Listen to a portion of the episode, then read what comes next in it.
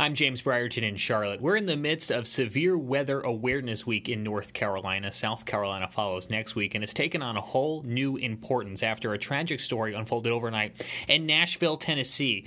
What has been estimated to be at least an EF3 tornado with winds upwards of 160 miles an hour has caused great devastation and damage to Nashville and accounted for some 22 or so deaths. The situation is still fairly fluid this afternoon as we are recording this podcast.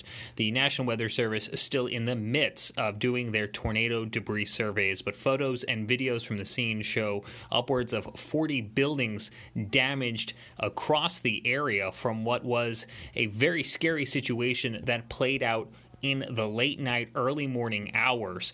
And now, on the day that follows, power outages have been reported in the tens of thousands as people are working to clean up, again, from what has been estimated to be at least an EF3 tornado in Nashville and the surrounding areas. Here at the Carolina Weather Group, during this, the Severe Weather Awareness Week, we have teamed with WCNC Charlotte to help you prepare.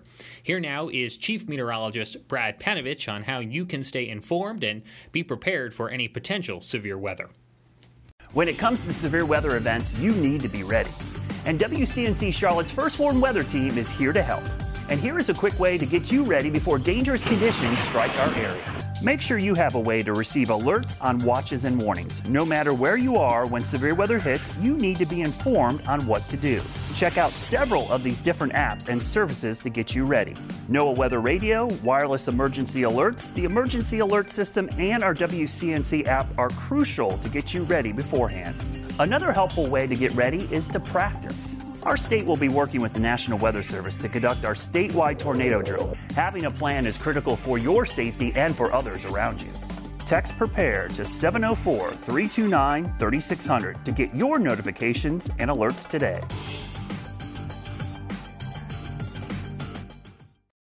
And as Brad mentioned, practice is key. That's why tomorrow, Wednesday, March 4th at 9:30 a.m., the National Weather Service in conjunction with local broadcasters will conduct a statewide tornado drill in North Carolina. South Carolina, you'll have your drill next week. The alarm test will come in the form of a required monthly test and will activate the state's emergency alert system. It'll be carried by many local radio and TV broadcasters.